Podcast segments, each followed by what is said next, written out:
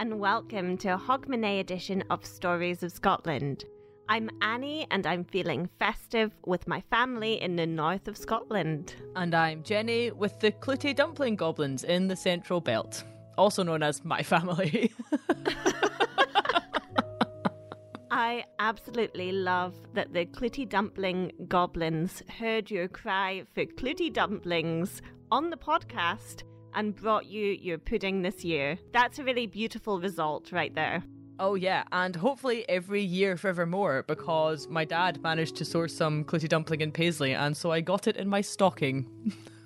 That's a very dense stocking filler, isn't it? Yeah, there wasn't much room for satsumas in there. They were really wedged in the top.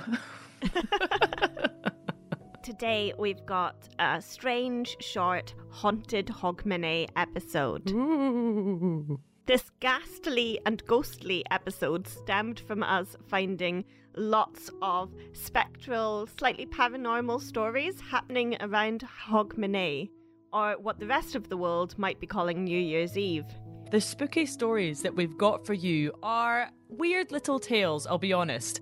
I was hoping we'd find a tale that is akin to Charles Dickens's famous A Christmas Carol, where all the ghosts team up and encourage the main character to become a better person.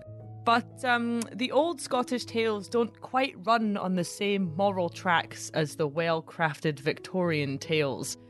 Unfortunately, the ghosts in these stories aren't forces for festive joy. Rather, they're more like shadows of the past, echoing a little louder each Hogmanay, reminding us that we are never too far from the mysterious other world, no matter how many satsumas are squished in our stockings.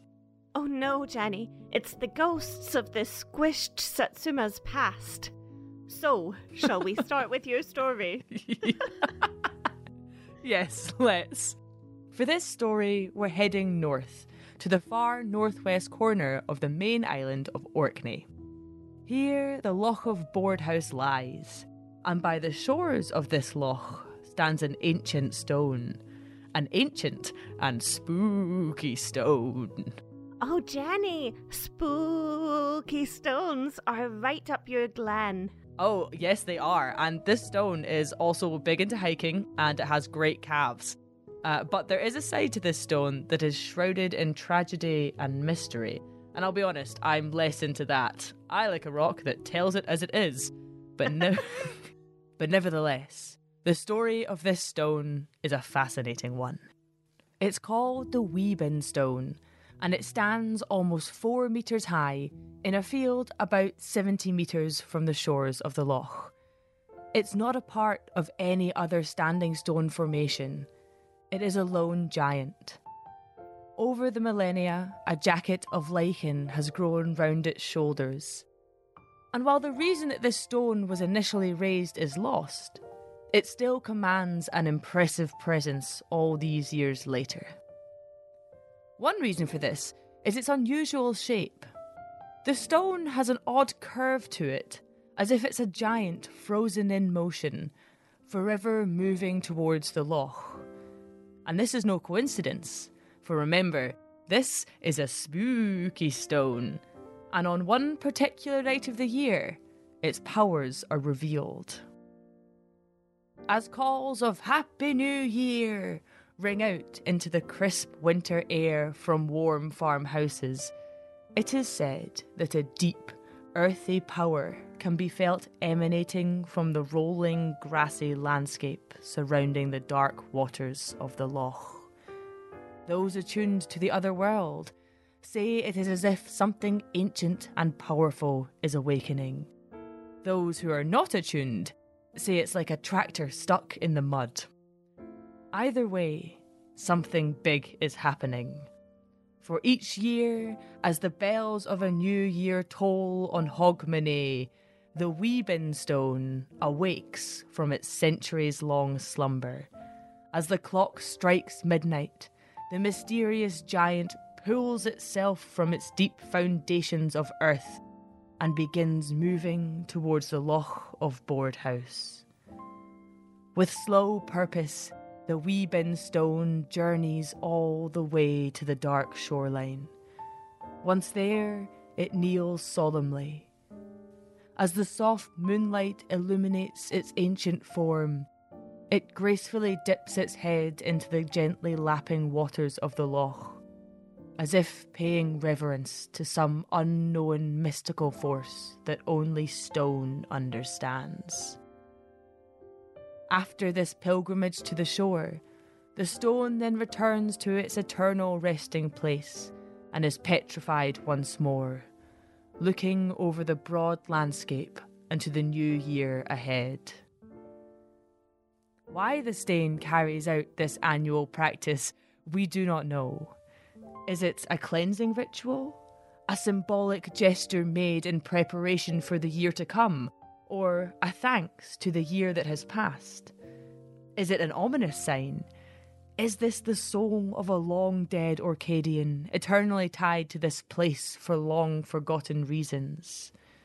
Or is the stone a petrified giant, cursed to forever live in this cycle of slumber, waking only to dunk its noggin in the freezing loch water?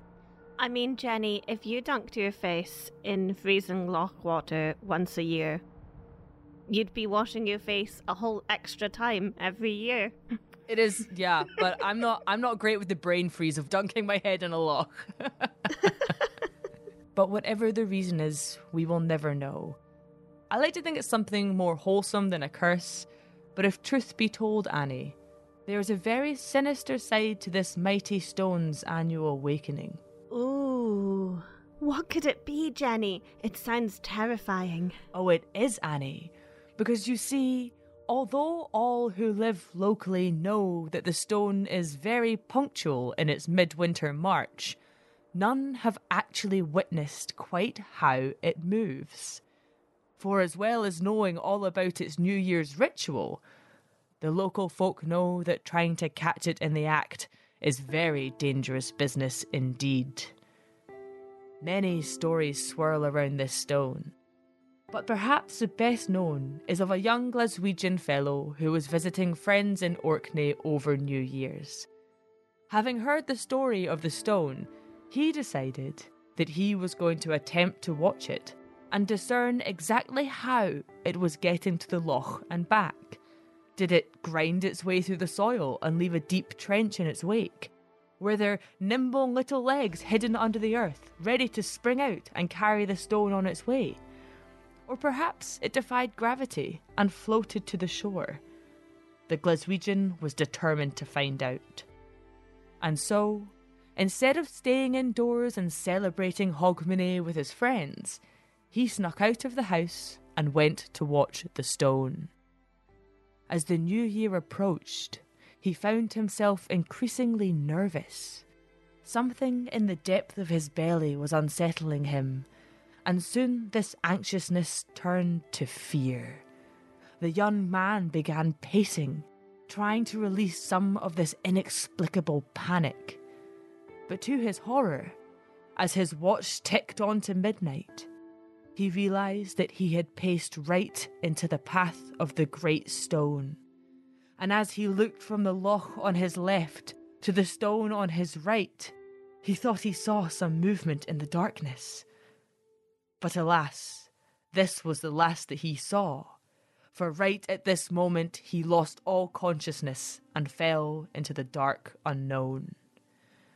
Luckily for our Glaswegian chap, his friends set out looking for him at first light, and in the cold grey morning of the new year they found him, lying unconscious in the dewy grass, just off to the side of the stone's path. He eventually came round, but to his friend's disappointment, he couldn't confirm if he had actually been run over by the monolith on the move, or if he'd worked himself into such a panic that he'd passed out. We've all been there.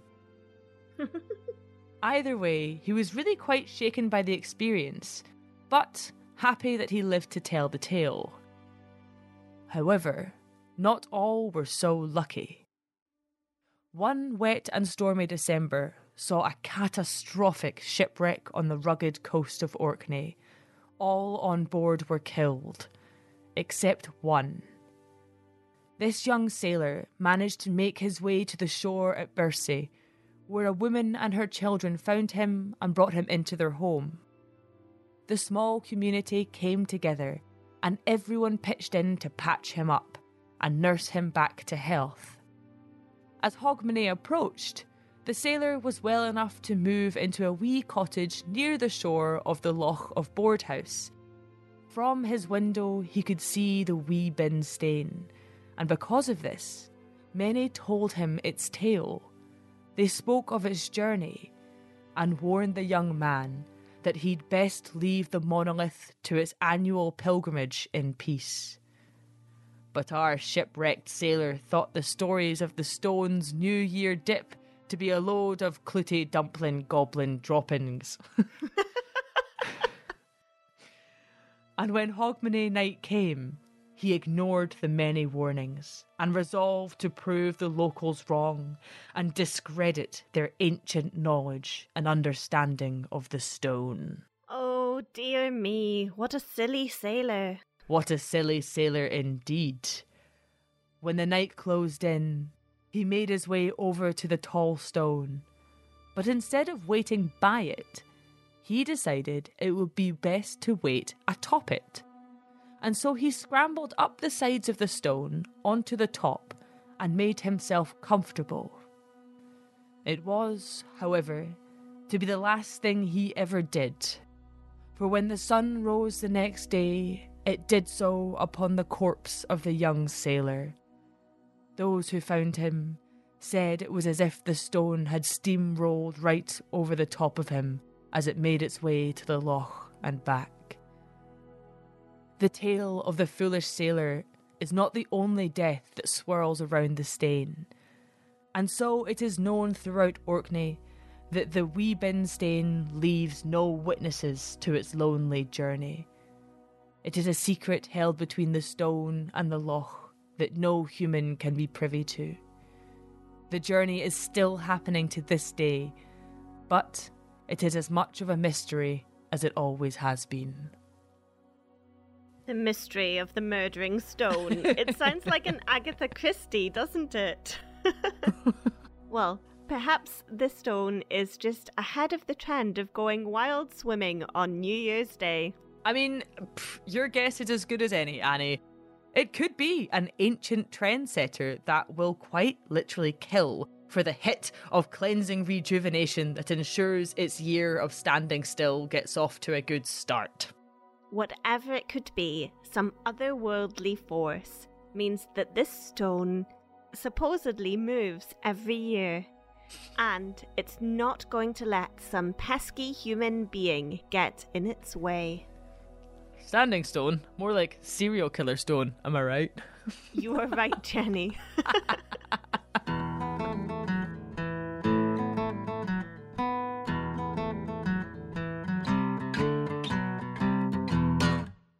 All right, Annie, do you have a tale of Hogmanay haunting for us?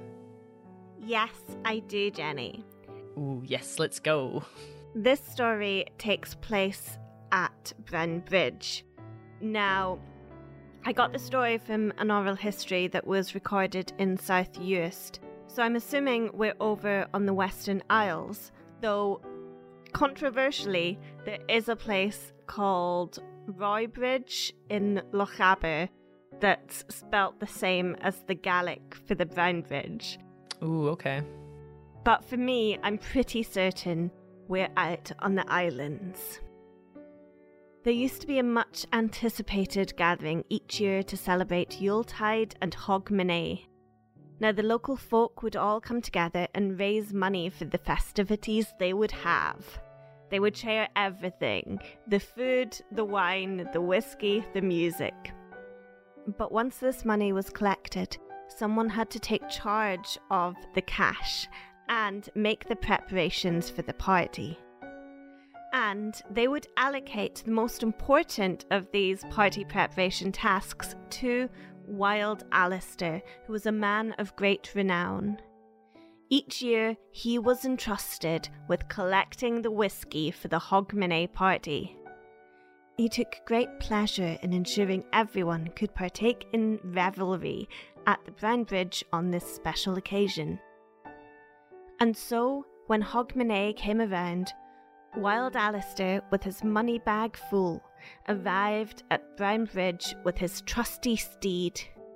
It was a hardy wee pony named Wilma. with him, he carried a great staff of heavy wood, and this stick would aid his passage throughout the night.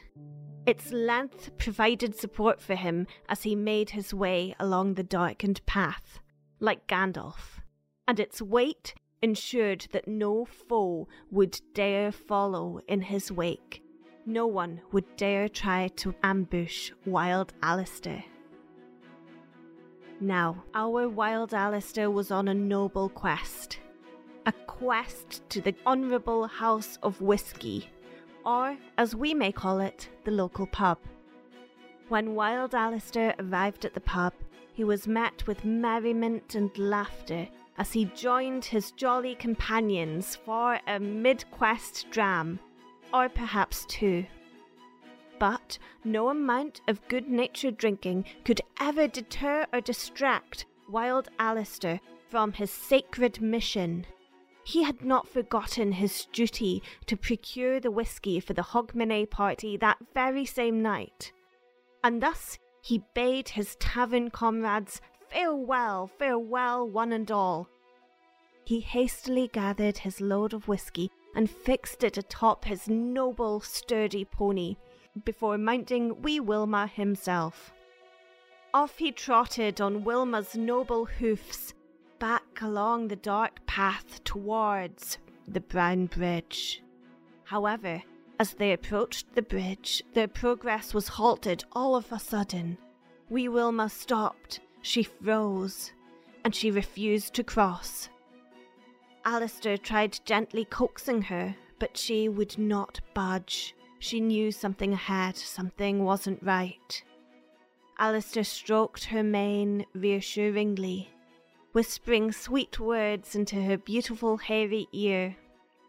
He attempted once more to persuade her onward over the bridge, but still Wilma's hoofs remained planted in the ground. She would not yield.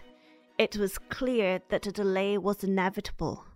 Wild Alistair peered through the darkness ahead, straining to discern what only his pony could see. Squinting in the twilight, he made out the shape of a figure perched at the far end of the bridge. Alistair and Wilma were not alone. Undaunted by this obstacle, he bellowed for the man to move or risk being walloped with his stick.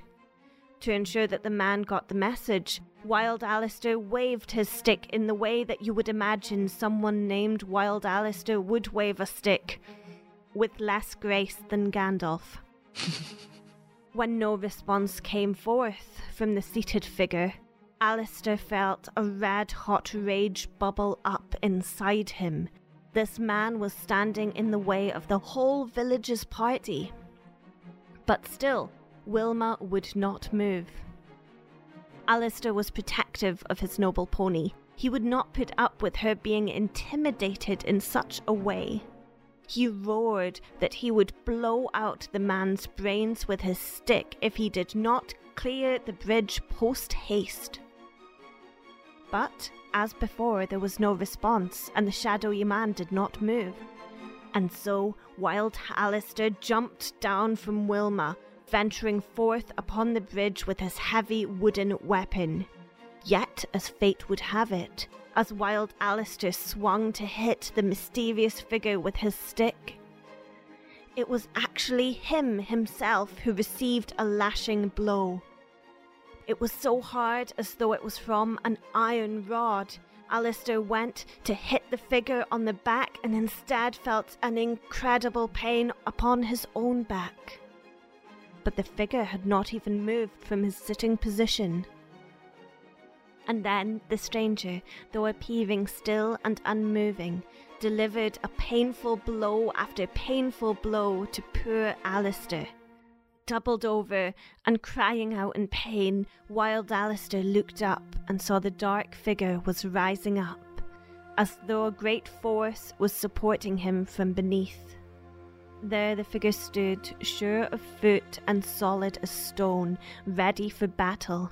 Wild Alistair could see his face now, and it was grim and determined, cold and hard, like a war trained warrior from days of old.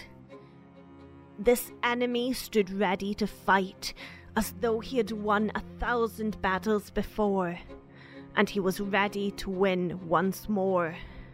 The warrior's form struck fear into Alistair's heart, which he could feel beating so hard. He knew not how to stand against him. He knew then that he would never win against this enemy. And so Alistair retreated from this formidable foe, realizing that no matter how bravely he would fight, he was no match for the mysterious man who had taken over the Brown Bridge. As he retreated, Alistair felt fresh blows land upon his body, and by the time he had gotten back to Wilma, he was in tremendous pain. He could not stand, he could not support his body. It took all of his effort just to breathe and to close his eyes. He collapsed on the road, unable to mount his noble pony. Oh, Wilma! Brave and sensible Wilma did not try to fight the unknown enemy. Instead, she returned home as fast as her little hoofs would take her, with the whisky still atop her back that would never be delivered to that Hogmanay party. When Wild Alistair's wife heard her clipping and clopping outside and saw that this pony had arrived without Wild Alistair, she fell into despair. She assumed that her husband must be dead and gone to abandon Wilma on Hogmanay nights of all. Something terrible must have happened. He would never have allowed this dear wee pony carrying the whisky for the Hogmanay dance to just wander off by itself. Where must he be? What must have happened? And so she gathers up all the folk from the nearby cottages, and they set out to search for any news of Alistair's whereabouts. And they find him close to Brown Bridge. He's crawling on his knees along the road. He is too weak to stand. And so the villagers they took him home where Alistair was bedridden for almost two solid weeks. And in all of that time he told not another soul of the figure on the bridge. Though no one knew what hardships he had endured that Hogmanay night, Wild Alistair sensed that something so sinister from beyond this world lay at the root of his suffering. One night, Alistair was awoken from his slumber by the panicked bellows of cattle echoing throughout the bay. His wife turned to him, her eyes filled with worry, and she said, Oh God, Alistair, you must get up. One of our cows has escaped and is causing chaos amongst the herd. Torn between duty and comfort, Alistair hesitated. He had no desire to wrestle a wayward cow home in the middle of the night. But he smiled reassuringly at his wife and he told her to stay in bed and not to worry. Their animals were too docile to cause too much trouble. And then he himself got out of bed and went to check that the cows were all okay. He quickly threw on some clothes, put on his boots, and ventured into the night. After a long search, Alistair eventually found the errant beast. Yet it was not the peacefully minded cow he knew and loved. He had never seen a cow acting as this one was. It was snarling and kicking as though it had been possessed by the spirit of a wolf or a predator. He chased the beast and did his best to capture it, but again he lost this fight. And after a blow from this wild cow's hind leg, Alistair was left lying on the ground, seeing the stars swimming above him. As the night drew on, Wild Alistair's wife grew worried again. He should have returned from the cows by now. Eventually, she too ventured into the night, and she soon found her husband's body lying listlessly in the mud. Though it took her much effort and assistance from her oldest children, she dragged him back home and put him to bed. In his weakened state, Alistair revealed the secret of what had happened at the Brown Bridge, and he admitted that he felt the same terrifying presence when he was wrestling with the cow. These two were connected, and he blamed the same evil force. Once recovered, he was left with a fear so powerful that it stopped him from leaving his home at all after the sunset. He no longer felt safe in the place he had called his home for his whole life, and so, in despair and with his family in tow, he reluctantly set off to America in search for a better life, free of whatever evil he had awoken that Hogmanay. In America, he bought a plot of land out in the middle of the forest. It cost him all of his money. But before he bought it, he checked all the nearby streams to make sure none had bridges, for he feared crossing any bridge at all. Ready for the challenge ahead, he built a humble cottage amidst the vast wilderness, a cottage for his whole family.